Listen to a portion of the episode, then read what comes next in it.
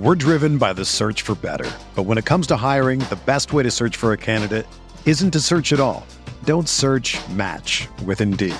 Indeed is your matching and hiring platform with over 350 million global monthly visitors, according to Indeed data, and a matching engine that helps you find quality candidates fast. Ditch the busy work. Use Indeed for scheduling, screening, and messaging so you can connect with candidates faster.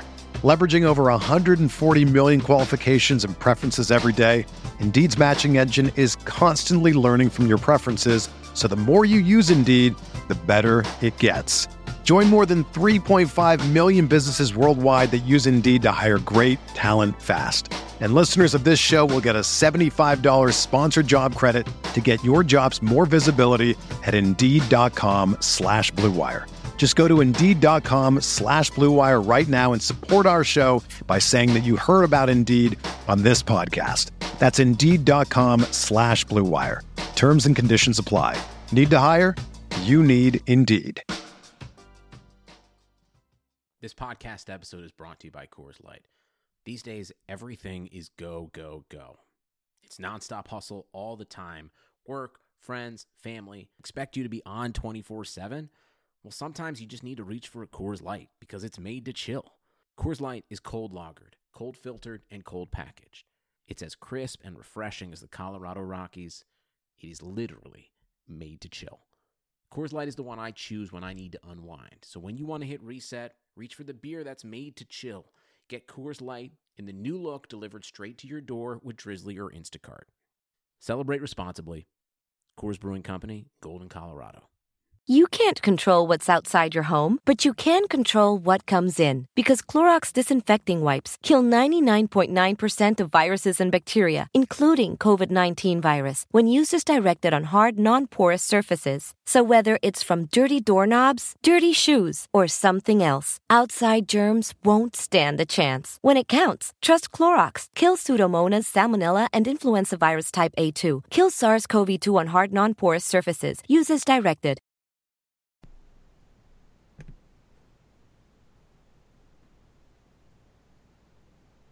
Crossing route, Gurley makes the catch 20. First down, he hurdles. Far side of the field, stays on his feet, inside the 10. Todd Gurley making his case for MVP. Wait, he throws back shoulder. Higbee reaches out and makes an incredible catch for a first down. Off his back foot, he throws to the end zone. Cooper Kupp leaping to make the catch. Out of bounds, he has it for six. He's got a knee-high snap, looking left. Now over the middle. He pump fakes. He rolls to his right with Connor Barwin pursuing. He knocks him down. The ball is thrown up in the air and batted away. Incomplete. The Rams defense clinches it. Goff will come on the field for victory formation. The Rams sideline across the field from us erupts in celebration. And so the playoffs are coming back to LA this January at the Coliseum. We not me versus the NFC. And for the first time since 2003, the Rams are NFC West champions. Welcome to Rams Talk Radio. This is managing editor Derek Ciapala with little Stevie, Steve Rebeiro.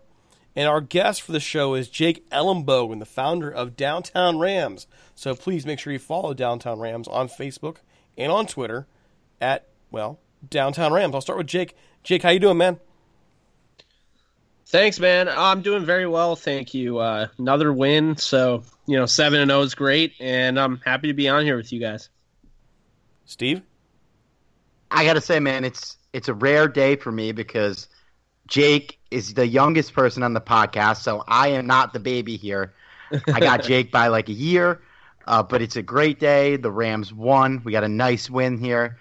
Uh, I know everyone on all of our podcasts have been talking about how we needed a blowout in this game. Hey, we got it. 39 10, by the way, folks. We have mentioned, yes, the Rams do win 39 10. And Steve's here, by the way, because Norm is past his bedtime. Just want to point it out. we just want to say that there. Hey, before we started and if, uh, give Jake the floor here, we do want to remind you that we're on Spotify and on TuneIn. We're everywhere iTunes, Spreaker, SoundCloud. Pretty much, if you can find a podcast, we're there. Also, don't forget we're on ibeatradio.com. They air our shows Wednesdays, Saturdays, and Sundays at 10 a.m. Pacific time. Oh, folks, please, for the love of all that's good and holy, I've been just praying to finally get those five star reviews up to 100. We're at 88 now. 88. If you want me to stop being annoying with this request, please just give us the last 12. Once we get to 100, we're giving away a $75 gift certificate to NFLshop.com. We make it 100, but right now we're a little cheap. So, that said, Jake, uh, before we actually get into the show, what do you want our listeners to know about you? Well, um, I'm 23. I love the Rams. I started Downtown Rams about two years ago, and really just, uh, you know, I run the Downtown Rams podcast, and you can find me all over social media, and I'm pretty open. And I'll be in the LA area for the Rams Packers game if you want to meet up. So, Jake Ellenbogen, 23, Rams fan, covers Rams. It's a crying shame. Uh, Is uh, is Johnny back yet, Steve? Johnny will be back on our podcast next week. So I think he he's be back. this week. Yeah, I don't think he'll be in time. Well, I'm not going to make him do a podcast this week just because I don't know how much of that game he saw no, in we should have Taiwan. We should have You want him on? there. No, no, we should have Johnny go out there and you know hook up Jake with a tequila. Ah. That, Ooh. yeah. Are you sure? hyping up that tequila. And you, you- listen, you, you haven't lived until you've drank with Johnny. There's a reason why we call him Magic Johnny. I'm serious. I'm dead serious. So, yeah, uh, folks, uh, if you get a chance, you can find Jake. I'm sure he'll have all kinds. He'll have all kinds of stuff saying downtown Rams. He's, I'm sure he'll be wearing it, right? You'll be decked out in downtown Rams stuff for the game, right? I'll have a shirt on, maybe. I, I don't know. I, I I pretty much wear my usual apparel. Um, you know, a Rams jersey and uh, you know a Rams hat. I have downtown Rams cards that I'll pass around, but you know, I have my shirt, maybe a banner. We'll see. I think you should get creative and like paint the downtown Rams logo on your face for the game. I'm I'm just saying that's if I had thought about that for the for the uh, for our game out there last year, we would have done it. I'm just saying. So, all right, all the joking aside, uh, before we get knee deep and analyze this, we just want your first thoughts, Jake. What were your first thoughts in this game? Uh, 39-10, not a big offensive jug- juggernaut for the game. What did you take from it? Well, you know, I'll, I'll tell you, man. I, I looked at this game as, you know, if the Rams are at their best on one side of the ball, I don't think anyone in the NFL can beat them. Um, I, I look at it, you know, they give up uh, 10 points after they've given up 30 in consecutive, you know, back to back games, Vikings and Seahawks. And when I look at, you know, what they were able to do, despite the fact their offense look, I, I know they scored 39 guys, but you didn't get the vibe that they were really an offensive explosion in this game. I mean, they they made a couple, you know, big chunk plays here and there, but they kept getting stopped on third down. You know, had to either resulting in a, like a field goal or, um, you know, a, a, a punt. But you know, when I, I looked at, at this game, I saw you know a bunch of things obviously stood out. I think the Rams are making it their mission to give Todd Gurley enough carries to, or at least enough touches in the um, the red zone to get that record. I, I maybe I'm wrong, but I do think that they do want him to get that record. I think he might. I mean, he's on a pretty crazy pace, but I, I thought that. Um, I think that Aaron Donald has been completely unleashed at this point. Um, it, it's been coming for a while, and you know, I, I don't want to say sacks are overrated, but you know, I the idea that Aaron Donald hasn't been doing his job is just wrong. I've been seeing that a lot where people are, well, he's you know he's not racking up sacks, whatnot. Disagreed with that, but overall, I think the Rams have some monster pieces at really good value on both sides of the ball. I think they have a long term piece on defense in Corey Littleton. And I think that Robert Woods, and I think I forget who mentioned it on Twitter, Robert Woods is the best contract in the NFL right now. You couldn't get any more bang for your buck. And that's really going to help the Rams moving forward, especially with all of the, you know, different pieces that they're going to have to bring back. They're going to have to sign. Um, but this game, this is exactly what they needed. And I'll, I'll give you a shout out, man, because Derek, you came on my show and you said, man, the Rams need to blow a team out. They need to get, you know, these guys out. They need a buy. They're not going to get a buy until week 12, but they really need to get their starters out and maybe get some, you know, uh, some backups in there and, you know, get the starters off the field, have them, you know, get their rest. And, well, That's just what the doctor ordered. So nice job on your part because, you know, I, I definitely agreed with you, and, and that's exactly what happened. So I guess you ask and uh, you shall receive. And boy, do we receive. Steve, your thoughts, man. if you, I mean, were you, were you sober when the game started? I guess I want to ask you first. I, I was coming down. Yeah, you know, at, at MetLife, they I was at the Jets Vikings game today, just to get some background on that. I'm not not an alcoholic over here, but um, the they stopped serving beer at the start of the third quarter. So, I mean, I got there at 12. I basically drank for like an hour, uh, and then got to the game. But so I'm good now. Um, I want to comment on Jake's point about sacks here. It definitely doesn't. Sacks never tell the whole story about a player. We know this. Uh, any real rational Rams fan knows this when it talks when it comes to Aaron Donald. But sacks are nice when you have them. You know, when you can point to the box score and say Aaron Donald had four sacks. That's definitely nice to do, and that's now you can just throw that in people's faces who are ignorant about that stat. But look, we've we've all been saying that this was a team that needed a blowout. You know, we have Aaron Rodgers coming to town next week. Um, we're playing a San Francisco team who's scrappy, who has a, a lot of solid players, but a lot of guys injured too. On paper, this is a game that shouldn't be close between these two teams right now, given what the 49ers roster looks like. And luckily for us, it wasn't. You know, Jake made a good point. It, it wasn't an offensive teardown of the San Francisco defense.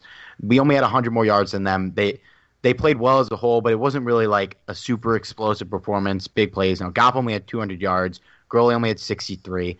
It wasn't that kind of game. It was just the defense came together.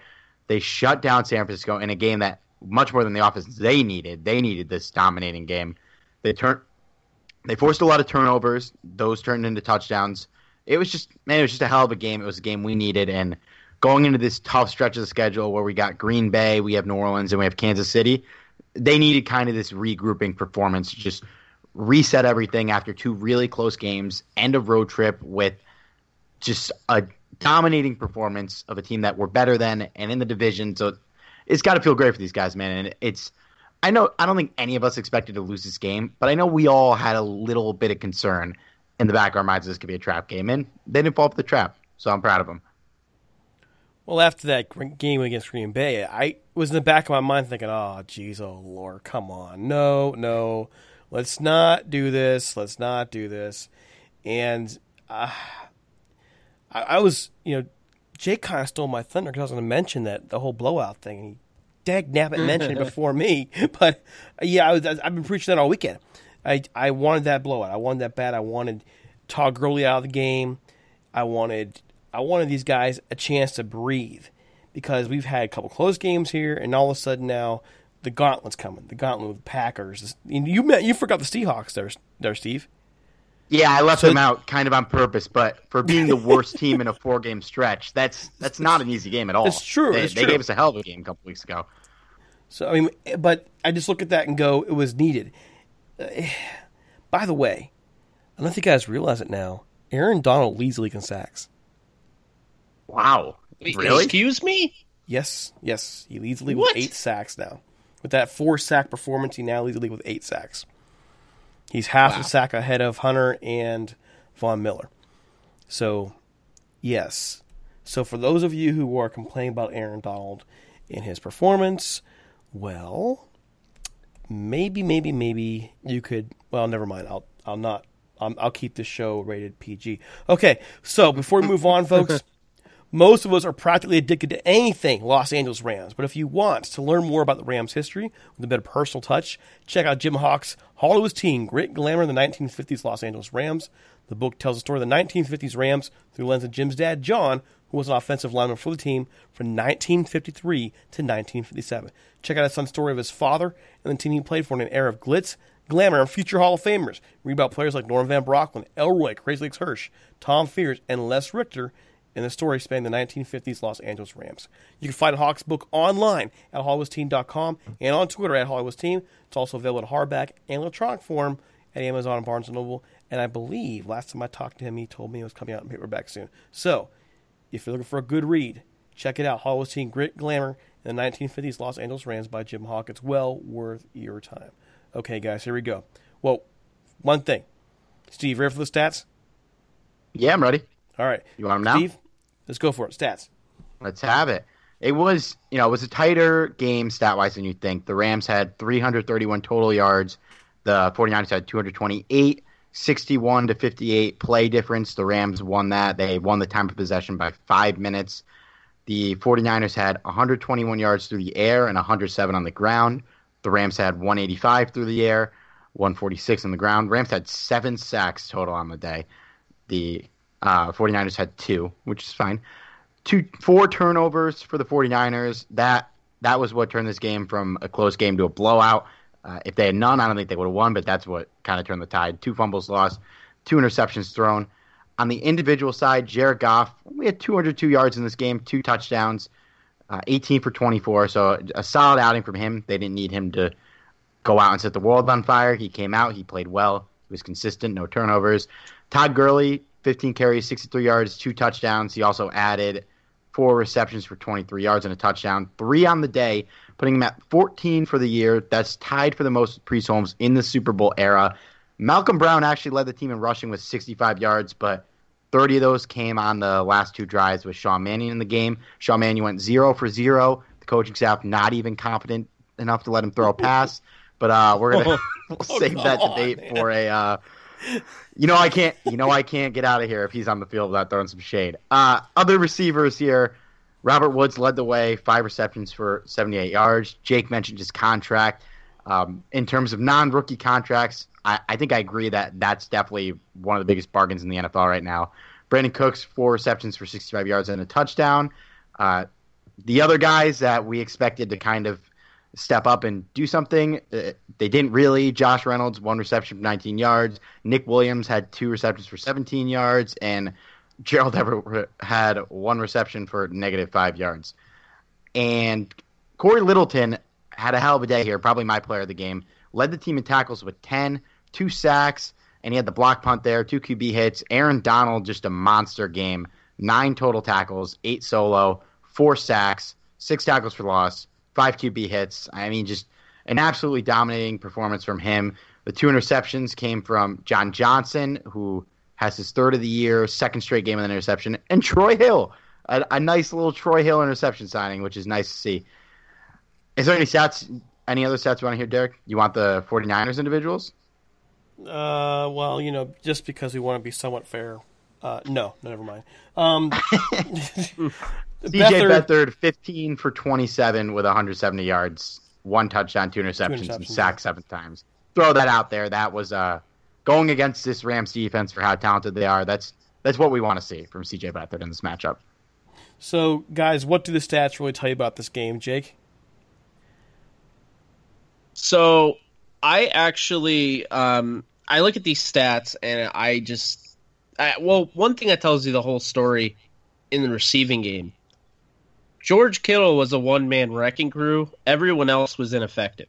Um, I did say, by the way, uh, going back, Derek, uh, I did say to watch out for randomly to watch out for Raheem Mostert because I, this guy, I just he had Rams like Kerwynn Williams all over him. Where like for whatever reason he gets going, and they'll they'll stuff Alfred Morris, and they'll they'll stuff Matt Breida, and sure enough, I mean, Breida runs for you know five carries, fifteen yards. Alfred Morris averages not even three yards a carry. I mean, the Rams kind of took away the run game early on, but it, it just it seemed as though you know Mostert actually had like I, I, won't say he had his way with the Rams, but it just seemed like he was the one that had just the, the extra step that the other guys didn't. Um, on the Rams side of the ball, the stat that I, I don't think really tells the story is Todd Gurley 63 yards rushing on 15 carries. Because I know he has two touchdowns. That's a 4.2 yards per carry average. He's, you know, chunk run after chunk run. There there were, you know, a few instances where they ran it third and one and he would get stuffed, you know, broken play, whatever. I feel like he kind of had he had a game where you know, if you were just say you guys just walk into, you know, a sports bar, grill, or whatever, and you just see you see this guy constantly just breaking off first down after first down, you wouldn't expect him at the end of the game to have 63 yards rushing. Now he added 23 yards as a receiver. But it just I don't know if it really tells the full story. I mean, Malcolm Brown ended up out rushing him. Did Malcolm Brown look like he had more yards than Todd Gurley? no. It's pretty crazy, honestly. That, that that's like a conundrum. Like, I mean, did you see Malcolm Brown rush for more yards than Todd Gurley? No, but also got- don't forget, don't forget there was a there was a drive in the second quarter there where they basically gave Todd Gurley a break, and this like, and Malcolm Brown did did well on that drive as well. So I mean, I, I, what I, what I like what they did with him was they did a great job of trying to keep him fresh today. That's what it really came down to with Todd Gurley, and when he was when he was in there, he was highly effective. I agree, and I, I think um, with, with Jared Goff, biggest thing with Jared Goff, zero interceptions, and I'll, I'll say this now. Jared Goff has done a great job over the course of his career, if we're not really factoring in his rookie year, of, I guess, keeping the ball away from the other team. And, I mean, two touchdowns, zero interceptions. He didn't have a, you know, wow type of performance, but I mean, this is a two touchdown performance, zero interceptions, zero fumbles. Although there was there was one bad snap, I wouldn't really call that a fumble on him. I will say I was really worried about his leg because I don't know if you guys saw in that fumble when he picked it back up, his knee buckled, and he looked a little get like I don't know, he was like limping a little bit. So I was worried, you know, that was going to happen. And sure enough, the defense made so many crazy plays, I forgot about it halfway through the game. there is one thing that Jake mentioned earlier that I do want to get back here before we get too far off it, and that's George Kittle, who was the one thing that really stood out on the 49ers side of the ball. Obviously, Kittle looked great. He had what nine, 98 yards and a touchdown on five five receptions, eight targets. The tight end going against the Rams was obviously a huge concern for us after week one when Jared Cook uh, burned us for 180 yards. And it's not something that we've had to worry about for a while. The best tight end we played in between that was Kyle Rudolph, who more than anything is just a guy who catches in the red zone. And even he, even he had some big plays against us. But this is something that I'm still concerned about. And when we go up against good tight ends, I'm not totally sure we have the answer. Kittle's did did his job today. Jared Cook obviously dominated us in that opening week. Next week we got Jimmy Graham.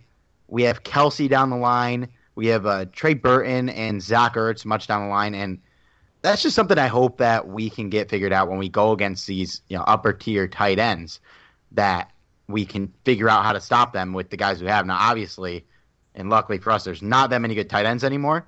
So we might even go through the whole playoffs without having to play one of these guys. But you know, Ertz is on Philly if they can get it together and get to the playoffs. Jimmy Graham is not who he was, but he's on a team that'll prob- will probably see in the playoffs. Trey Burton's pretty talented.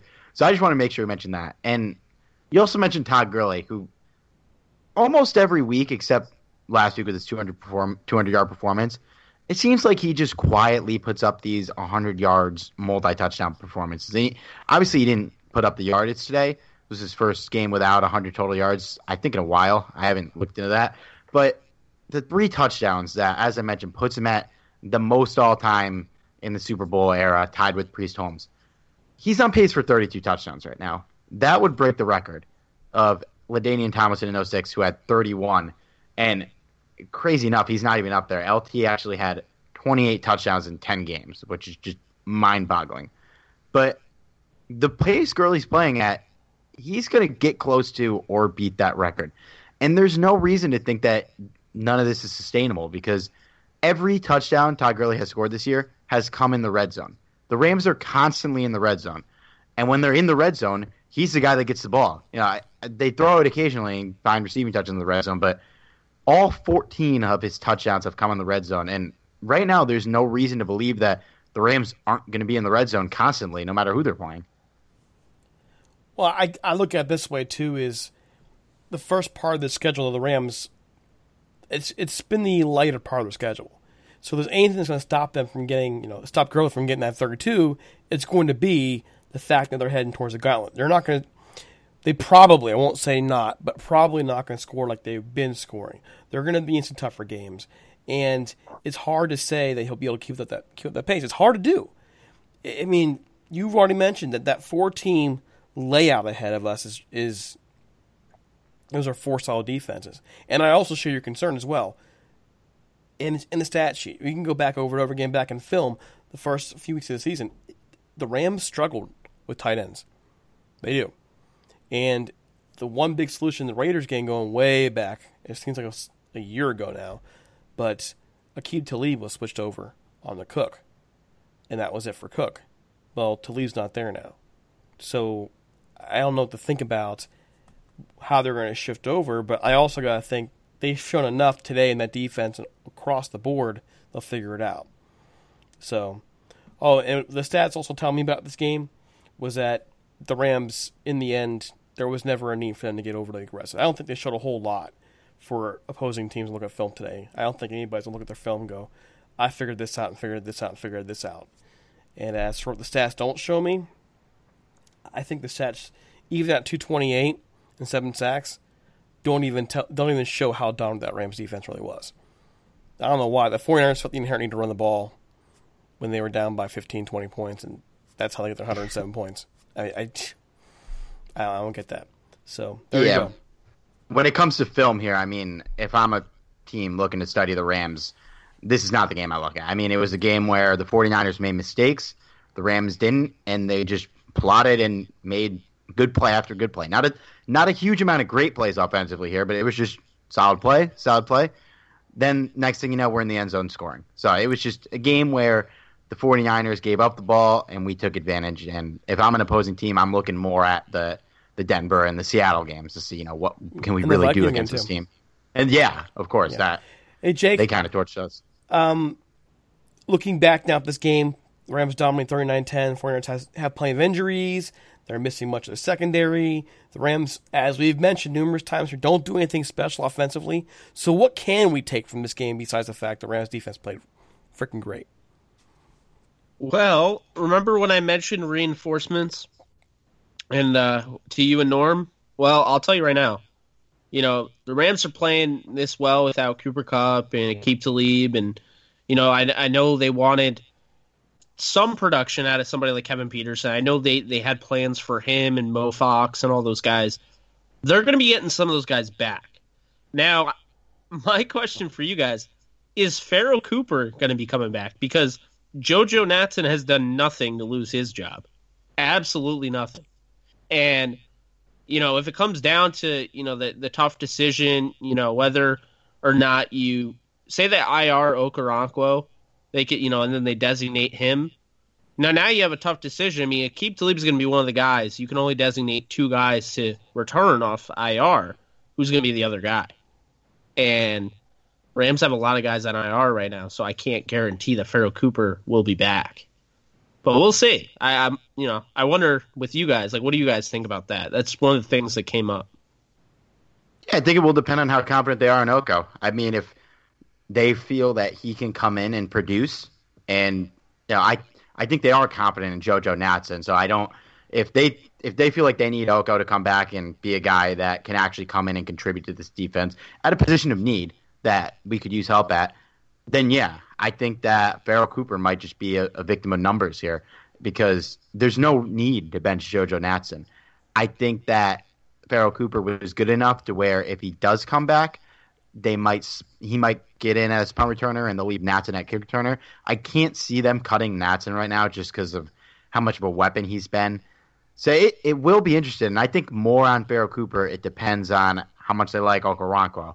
And I'm not I'm not sure how confident they are in him that he'll be able to produce. But I think, like you said, Aqib Talib is definitely going to be one of those two. And I think if they feel like they need Oko, then Pharoh Cooper is probably just going to be a victim of numbers here because they have no need to replace Natson right now. He's been fantastic. I'm going to go hot take here, guys. I I don't know that it's a given that Talib comes back this year.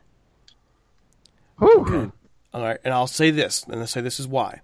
Because the injury he had, that ankle, you're counting on him to come back and be as effective as the guys you already have. Why would you use an IR slot to bring back a guy if he's not able to be as effective as the guys you have. And you know, at 32 years old, as a guy who is um, to have has not put on the pads in weeks, and as far as we know, Oko is healthy now. Okay, and um, last I checked, the Rams have a certain Nick Williams as a receiver who's active. They could probably use Pharoh Cooper in there right now. So I don't think it's a given at all that this is what we see. I think it's going to be one of those things where you have to look at where Talib is in his progress, how he's able to move, and make that call. I, I just don't think it's 100% given. It's likely, by the way. I'm not saying it's not happening, but I don't think that's 100% a given that Talib is back this year. That kind of leg injury on a 32 year old, it's just, I mean, he could come back. You could come back. But why bring him back if he's not able to be as effective as the guys you already have? So there's my hot take. Um, please don't accuse me of smoking crack. I'm just thinking logically here. I don't think it's that hot, but um, I definitely would rather save that spot for Talib just because I'm way more confident that a 32 year old Talib can come back from this injury and be more productive than Pharoh Cooper as a receiver who has, yeah, as great as he's been in the return game, has not shown me any reason to believe he's going to be a good receiver. And Okoronkwo, who's never played. I, I'd rather trust the vet here, even though I think it really depends on the severity of this injury, which you we know he's on the IR. We don't really know if when that eight weeks is up, if he's going to be close to ready or ready. And I think you you do make a fair point. He's he's getting up there in age. If he can't come back hundred percent, it might be worth it just bring the other two guys back. But even if he's not back until week fifteen, but will be back to full health, I don't care if he's slightly lost a step. I think I still feel better about Talib than the guys that we're replacing him with, who have improved. Troy Hill has, I think he's gotten better every game we've seen this year, and Sam Shields has been fine. But Talib's really good, and if he rehabs and it goes well, and he looks like he can move like he did at the start of the season, or even just very close to it, I'd feel much better about him, or I'd be much more confident that he'd be a guy who's going to make an impact in the playoff run than um, or Cooper Wood. But I think the difference between a healthy Talib and Troy Hill is a lot bigger than a healthy Pharoh Cooper and JoJo Natson. Yeah, I, you know, I have two parts on this. I think one, I think the Rams factored in the time it would take for him to return to be fully healthy into his timetable. When Sean McVay says he's going to be ready likely around the end of the year, that to me is telling me he might be ready week nine, but we're not going to rush him until he's fully healthy. So we're going to push this probably 13, week 14. This is about the playoffs. This is about, like I mentioned on the, the last week's show or, or earlier in the week's show. Um, this is about like a Sidney Jones, a Ronald Darby for the Eagles last year. I mean, he is he's coming back. I think 100 percent and it's again the reinforcement factor for the playoffs. This is a team that is going to the playoffs. Um, I mean, the wheels could completely fall off, and I mean, if they lost out, they would even still have a shot. But they're seven and zero, so let, let's be real here. They're not losing out. Um, one, two, I wouldn't put it past them to trade for a Broncos cornerback because I'll say this right now: Rams have never been shy of trading away picks. They've gone, they've done it since Les Snead's been there. They traded for Mark Barron, who ended up being on the roster for quite a while. He's still there. Um, at the trade deadline, they they trade him a fourth and a sixth round pick for Mark Barron. You know, they they've made uh, they made the move for Sammy Watkins. They made the move for um, you know uh, Brandin Cooks. Uh, they traded for Nick Foles. I mean, Les Snead's not afraid to trade, just like the Eagles GM Howie Roseman is afraid to trade. And I keep hearing that this is going to be the busiest trade deadline in recent memory. And I just saw recently Bradley Roby's on the block. Well, why would Bradley Roby be on the block when you have a Chris Harris Jr. that's older and his contract is more dwindling? I think the Rams could end up trading for a Broncos cornerback, whether it's Chris Harris Jr. or whether it's Bradley Roby. And that would only add to what they have. And that, that might be a little ridiculous at first, but that's that's relying on A, Aqib Talib is a one year guy because we don't we don't really know the Rams' plan. We just know that they wanted to keep Talib for this year. Um, I mean, I had Benjamin Albright on my show, and he flat out told me he's like, I don't think Aqib Talib was a multi-year guy. I think they wanted him for one year as a placeholder.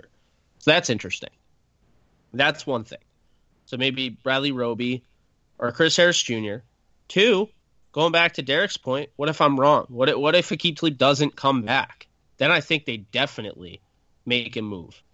Um, but but what do you guys think? Because I, one, I think Aqib Talib is coming back, but two, I also think that even if he comes back or if he doesn't come back, I still think they're in the market for one of the Denver corners, and it's not even about having another corner. It's about the familiarity within the system, be able to plug a guy in to a system that they probably already know. Joe Woods comes from Wade Phillips' um, coaching tree. So Joe Woods was promoted to defensive coordinator after Wade Phillips left. Joe Woods runs the same type of defense. So I wonder if that's the route they go. But what do you guys think? Well, a couple things, and we, we might be barking the wrong tree overall. Okoronkwo was on the POP list; he's not on the IR. So he's on the reserve, physically unable to perform list, and that's the one where you ah, where so you that don't that one practice. The destination. Well, that's Yeah. if he goes on IR, is what I meant. So he's not on IR, and so I don't. I mean, they don't need an IR guy for that. So that leaves your IR right now at Cooper, Easley, Morgan Fox is not coming back this year. Peterson's not coming No. back this year. Sickles Easley ain't coming back year. either. There's no way. Um, Aqib Talib, Mike Thomas, and Kendall Thompson. Thomas, you could have an argument there. Yeah. Eh. Um, but you can Eh. you can say his. I'm his out on Mike Thomas. I want to shut that down right now. He You, well, you could say his contribution is even less than what Pharoh Cooper's was, though. So it, to me, it's it's Cooper Easley and to leave. So I don't. Really, I'm, I'm, we might be having a debate for no reason here, you know, in terms of where does Easley fit. I'm not even sure you want to even risk that right now. To to me, Talib is in terms of the, the Denver cornerback thing. I'm not so sure the Rams want to start messing with. Um, want to mess with what they're going to take to trade for him. Probably a draft pick. I don't see them trade unless you have a player in mind. You have a player in mind you want to send to Denver, Jake? Well, how I look at a trade like this, this is to add on. So if you're say you love all your pieces, you're 7 and 0, you're looking at, you know, the minor things that you can improve on. You, you look at the recipe again. I, I'm sorry to keep bringing up the Eagles because I know they're three and four now, but you keep looking at the recipe Howie Roseman kind of put in place, and you think, how can I get better? It's not, are we good enough right now? It's why can I not? What's stopping me from going out there and trading a fourth rounder for a Bradley Roby? I mean, really, if it's just one year or if it's long term, now look, I have Bradley Roby next to Marcus Peters. If I deem that you know Aqib Talib isn't worth keeping around for next year with that money, or even better, say I deem that Aqib Talib's not worthy. I can't get a deal done with Marcus Peters, and now I'm really in trouble because I need a corner. And thank God I made that trade for Bradley Roby. So I look at it like Roby makes a lot of sense. Chris Harris Jr. makes a lot of sense. You don't go out and trade for a Patrick Peterson. You go out and trade for somebody that's probably going to make more sense as far as the familiarity within the scheme, be able to add something at the end of the day. And I think, honestly, you can make the same argument for Shane Ray. You can make the same argument for a Shaquille Barrett. Um, I mean, I, I don't think Denver should get really high on themselves after blowing out Arizona. We saw what Arizona is. Arizona's going to take a little bit. I think they're going to be good, but it's going to take a little bit. They completely changed everything. They got rid of James Betcher. Steve Wilks is the guy, so they have a defensive minded coach. They draft a rookie quarterback that desperately needs an offensive mind.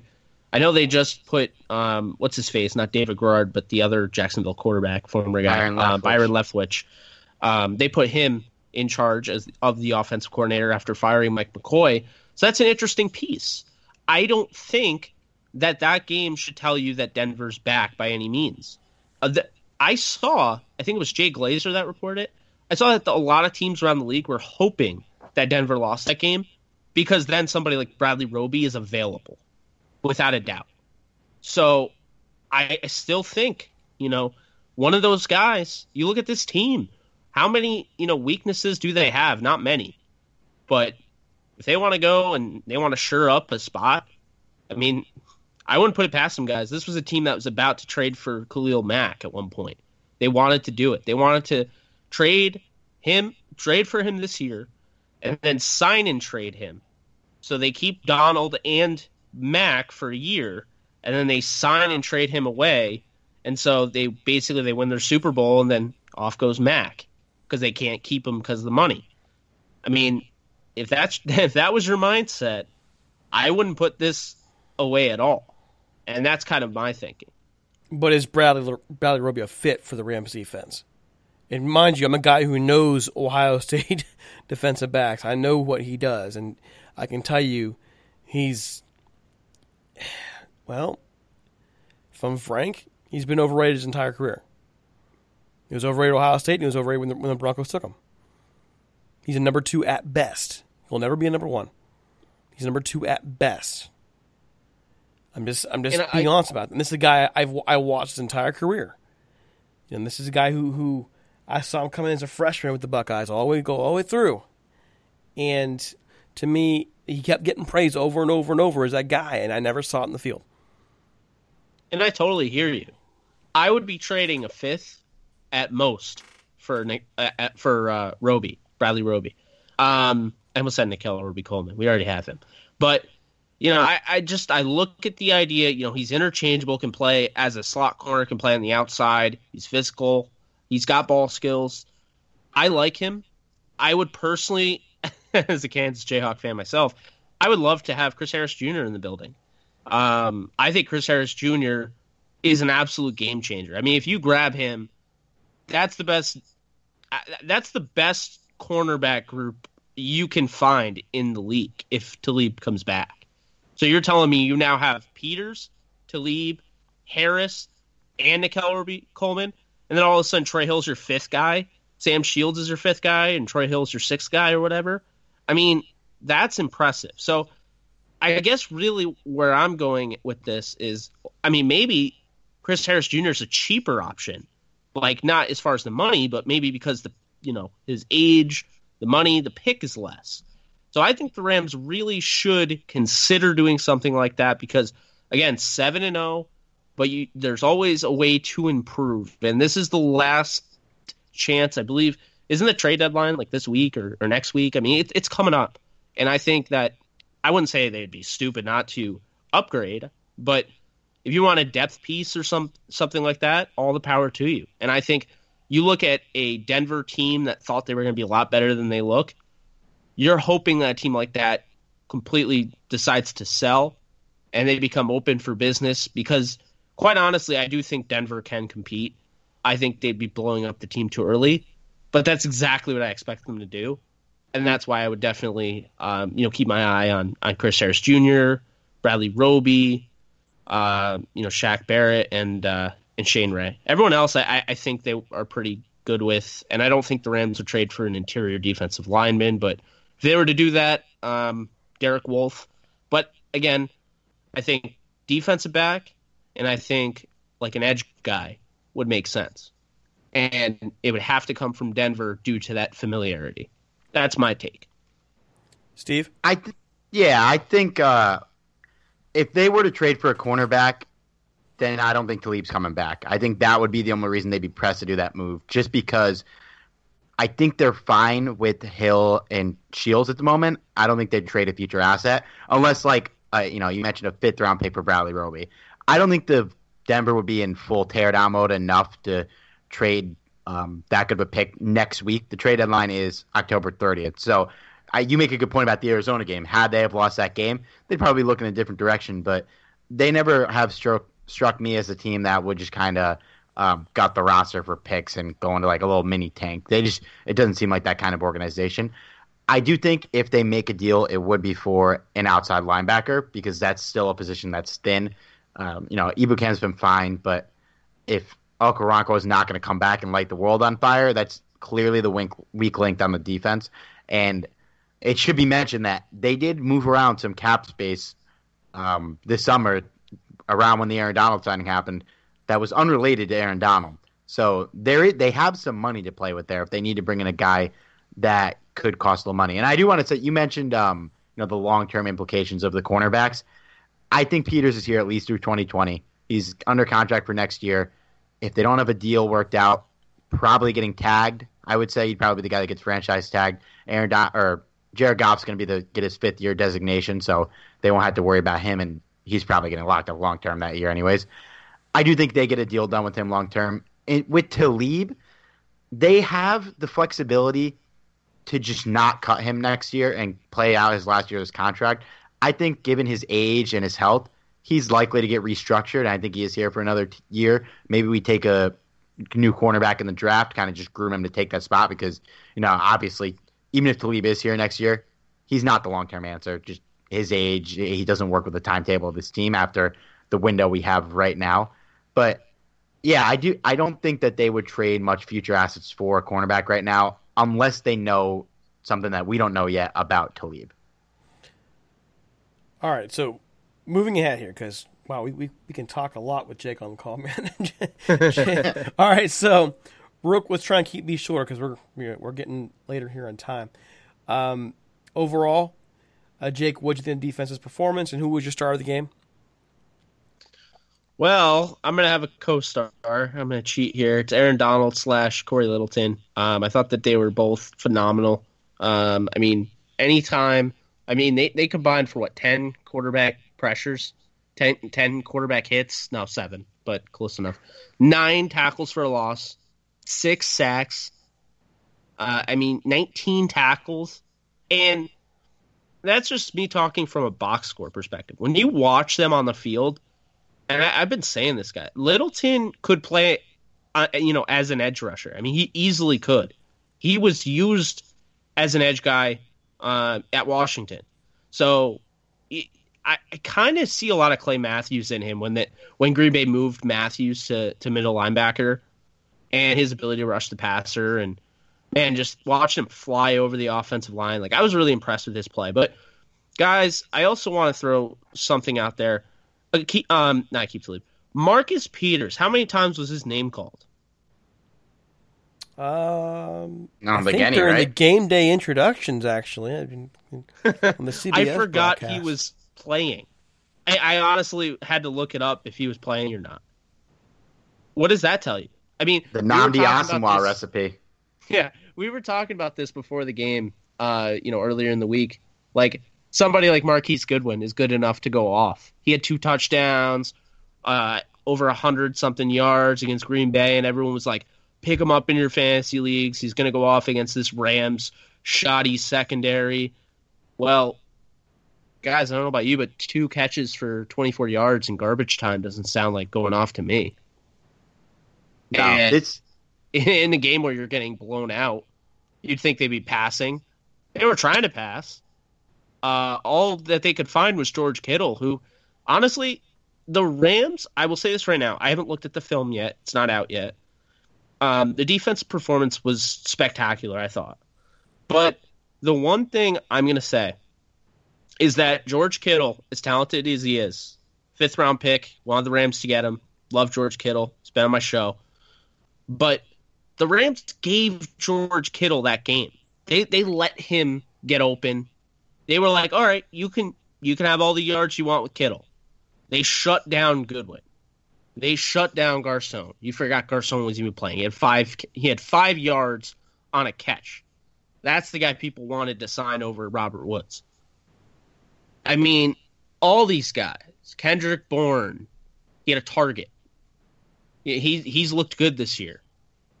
Alfred Morris, a target in the passing game.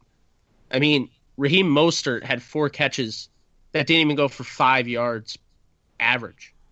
Kyle Juszczyk, who for whatever reason, I mean, they, they use that fullback all the time. Two catches for 18 yards. Trent Taylor, the very impressive slot guy, one catch for six yards. So, how I looked at this defensive performance is they really put it out there. You can have, you know, you can go off with Kittle, but once you start, you know, constantly making that your mission, we're gonna read you. And, and you know, Josh uh, John Johnson gets interception on a Kittle target. Um, you know that I think really what it, what it comes down to is C.J. Beathard, ironically, barely looked at Kittle in uh, the Monday Night Football game, although he was like seventy five percent healthy. And this game, he's staring him down. There was one, I, I don't know if you guys saw, there was one play where Trent Taylor was wide open down the sideline, wide open. Like he blew by, I, I think it was uh, Nickell, blows by Nickell, and CJ Beathard's not even looking anywhere near him. He's looking right at George Kittle. Now, if you guys don't know, they both played at Iowa, and sorry, CJ Beathard, I'm about to crap on your life, but CJ Beathard's one of the reasons that George Kittle fell to the fifth round. Let's be real here. Underthrew him a lot, you know, kind of, I guess, suppressed his tape. But that doesn't mean that they don't have chemistry, and that doesn't mean that they're not close. So this this goes back to Iowa. So you could definitely see when CJ Beathard was not in a rhythm like he was on Monday Night Football, when the Rams gave him hell in the pocket, he was eyeing down, like zoning in on George Kittle. And eventually, the Rams put Littleton on him. They had John Johnson following him. And as the game went on, they kind of put that mental, uh, I, I guess, a little spell in his head where he's like, all right, 98 yards to George Kittle today. They're just, you know, letting me have what I want. And then all of a sudden they start covering Kittle. But that, that whole, the comfort level of CJ Beathard constantly going to Kittle, funneling over to Kittle, they, he was still doing it when he was covered. And that led to an interception and then he would wait to try to throw him open, and that led to uh, six sacks on the day. I mean, guys, th- this defense performance was big time. I don't know what these guys are going to get for Pro Football Focus. Frankly, I don't really care. I know what I saw, and I saw a really good game plan by Wade Phillips. People have been saying he hasn't blitzed enough. His blitzes, nor like they seem to just come at the perfect moment. I think there was one where they didn't get through it was an impressive game, called, executed, played, whatever you want to call it. Just a great performance by the defense. And this is what I was saying earlier. If the Rams play like this on one side of the, the football, whether it's on offense or it's on defense, bottom line is I don't think a team's going to stop them if they're playing this well on either side of the football. All right, I'm glad you, Steve, Steve, before you jump in, let's get this out of the way here. Real quick, folks, want to give a shout out to our sponsor over at Golden Ram Barbershop. If you're looking to get support one of your own in Orange County and let the old school barbershop experience, check out the Golden Ram Barbershop, 13755 Golden West Street in Westminster, California, 92683. Sal Martinez is the man. This guy has been there with us from the get go, supporting us all the way through. He, he opened up a shop as a shrine to the Rams on the day their team left for St. Louis, and he's got the lights on ever since. He's by appointment only. So give him a call at 714 894 Rams or 7267. Use the promo code RAMSTALK so he knows we sent you and get a discount on an already affordable haircut. The Golden Ram Barbershop is open Monday through Friday, 8 a.m. to 6 p.m. and, and Saturday, 7 a.m. to 4 p.m. One more time, give Sal a call at 714 894 7267. His shop. It's, it's well worth the visit. It's basically a Hall of Fame for the Rams, okay? He even made me look decent. And he made Johnny into Magic Johnny. Give him a call. All right, Steve. Who, what do you think of defensive performance, and who's your star of the game? Yeah, I, I'm glad Jake brought out Marcus Peters because this we kind of got back the Marcus Peters that we had before his injury in the same game we lost to Talib. Took him a little bit to get back his mojo, but it, like Jake said, the amount of times we didn't hear his name called, that that says all you need to know. He took Marcus going out of the game. He had two catches at the end of the game. Aaron Donald, look, any educated Rams fan knows he basically does this every game. This was just his loudest game of the year. You know, he's up in the trenches wreaking havoc every game. He doesn't always get the sacks, and it's nice to point to the box score here and say, yeah, he's got four sacks. That that's why he got paid the big bucks. He's earned the big bucks already. He's well worth every penny we paid him. But it is nice to see a loud game like this. But Corey Littleton's my MVP, man. He I feel like every game he's gotten better. Now, I wrote an article on our website. You can check it out where I took a look at how the cap is going to look for the next couple years. Corey Littleton's thrown a little bit of a wrench in that article because You know, at the start of the season, I thought he'd go out there, he'd be a starter, he might lose the starting job to Micah Kiser by the end of the year, and he'd probably go on his merry way. But he's a guy that we're probably going to try and lock up on an affordable deal long term, and we might not be able to reach an agreement on an affordable deal, and he might go get paid somewhere else. So he's a guy to watch this offseason, but that punt block was awesome. Uh, he had two sacks here. He just led the team in tackles. He's been a guy that's really coming into his own this season, and it's been awesome to see his growth really into becoming our team's best linebacker right now and somebody that at a position in need, he's a guy that it was nice to see step up. And overall, on the defense as a whole, um, you know, Jake went in depth about Kittle there. That worries me a little just because of the history we've had with guarding tight ends, and I think that's something Aaron Rodgers or Pat Mahomes down the line might expose in our defense. But I mean, other than that, this is about as good of a performance you could ask for. Four turnovers, you know, not letting this team really get anything going at any point in the game. It was a game we needed. The defense is back in the mojo that we saw them in early in the year, and hopefully during this tough four game stretch we're going to about to have against you know, four really good quarterbacks, I think we're in good shape to ride it out and hopefully win most, if not all, of those games. All right, for me, my views on this on this defensive performance, I I'm thrilled with it. And before anybody poo poos it and said, well, this is the 49ers, this 49er team just gave the, the Packers and their rebuilt secondary all it could handle on the road. It wasn't the road, right? Was it on the road? Yeah, I think it was in Green Bay. Okay, so I can double check. Even if it wasn't, doesn't matter. They, they, gave Green Bay all they can handle. Okay, so take it take it forward a few days, and here you see this Rams defense completely embarrass them. So I'm pretty stoked about how the defense showed today. It was it was their most complete game. Everybody was there. They're flowing the ball. I do want to see my star, my star of the game. Uh, I, is Corey Littleton. It's not even, it's not even close to me. he was all over the place, but I want to throw a name out there that you know deserves it because I've I've hated on him quite a bit. I've been unhappy with him, and that's Troy Hill. Troy Hill showed up today, and uh, beautiful interception, um, solid in the coverage game. You know, with with Marcus Peters doing his job on the on the one sideline, Hill did his job on the other, and they shut down everything the 49ers receivers had to offer. So I do want to throw a shout out to Troy Hill and um, be pretty stinking pleased that the defense did what it did.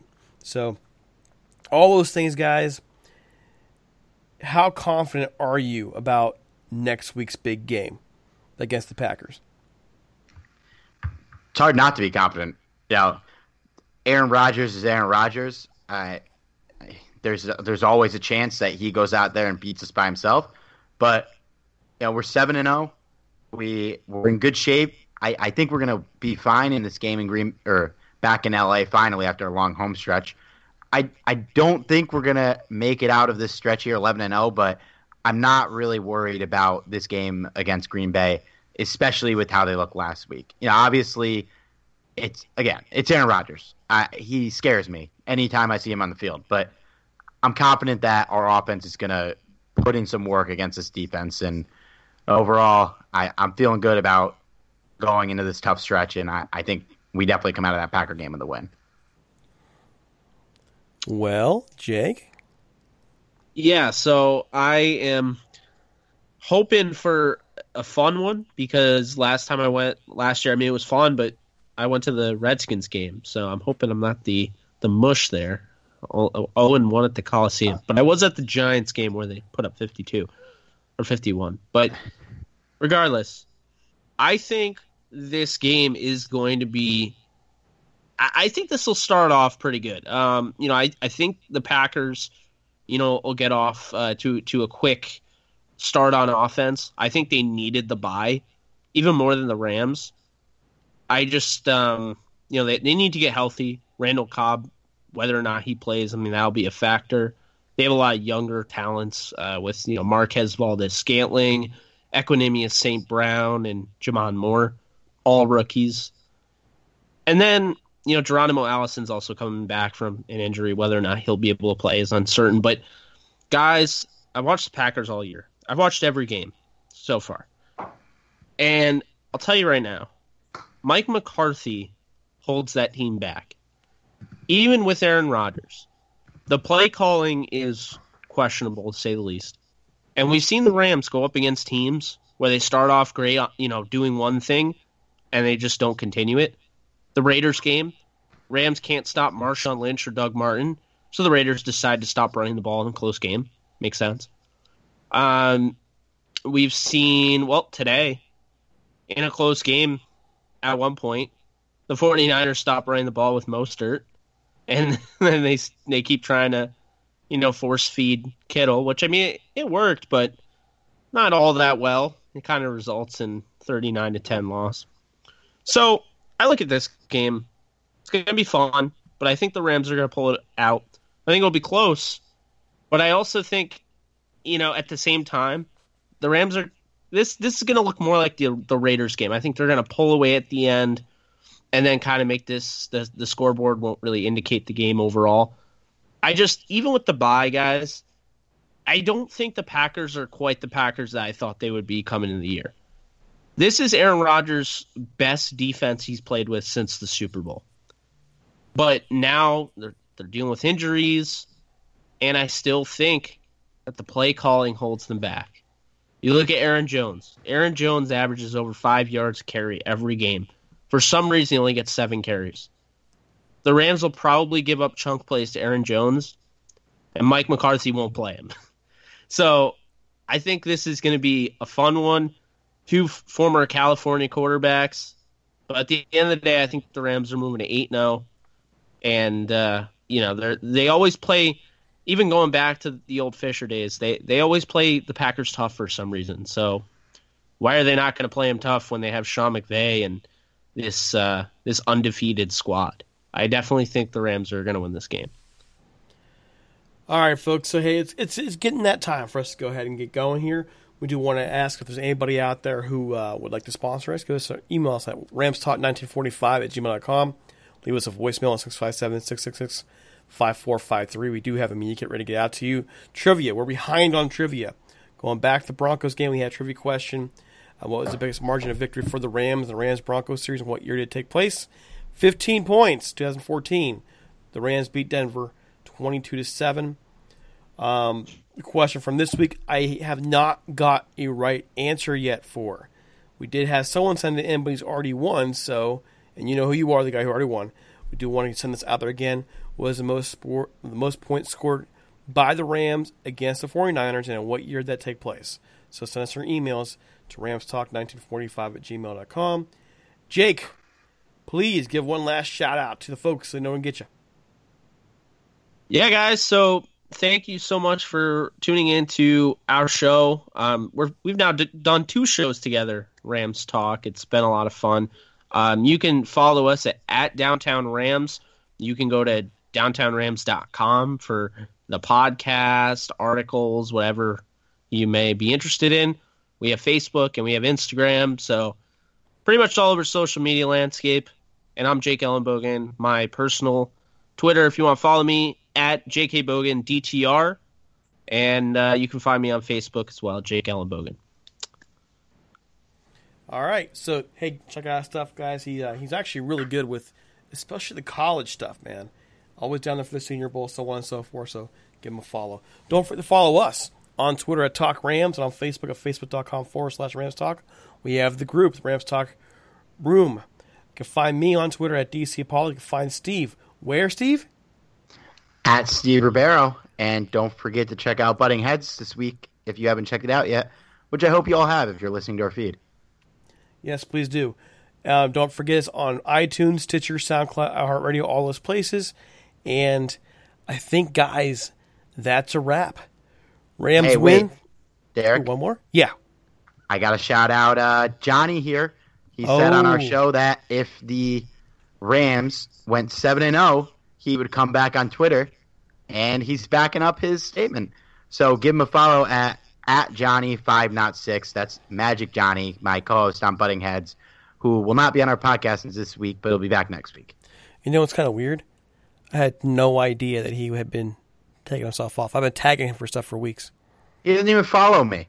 Johnny, if you're listening, follow me. What, what, a, what a jerk. All right. so for Jake, for Steve, and myself, take it easy from Rams Talk. Rams win 39 to 10. Folks, that's right. They are 7 and 0.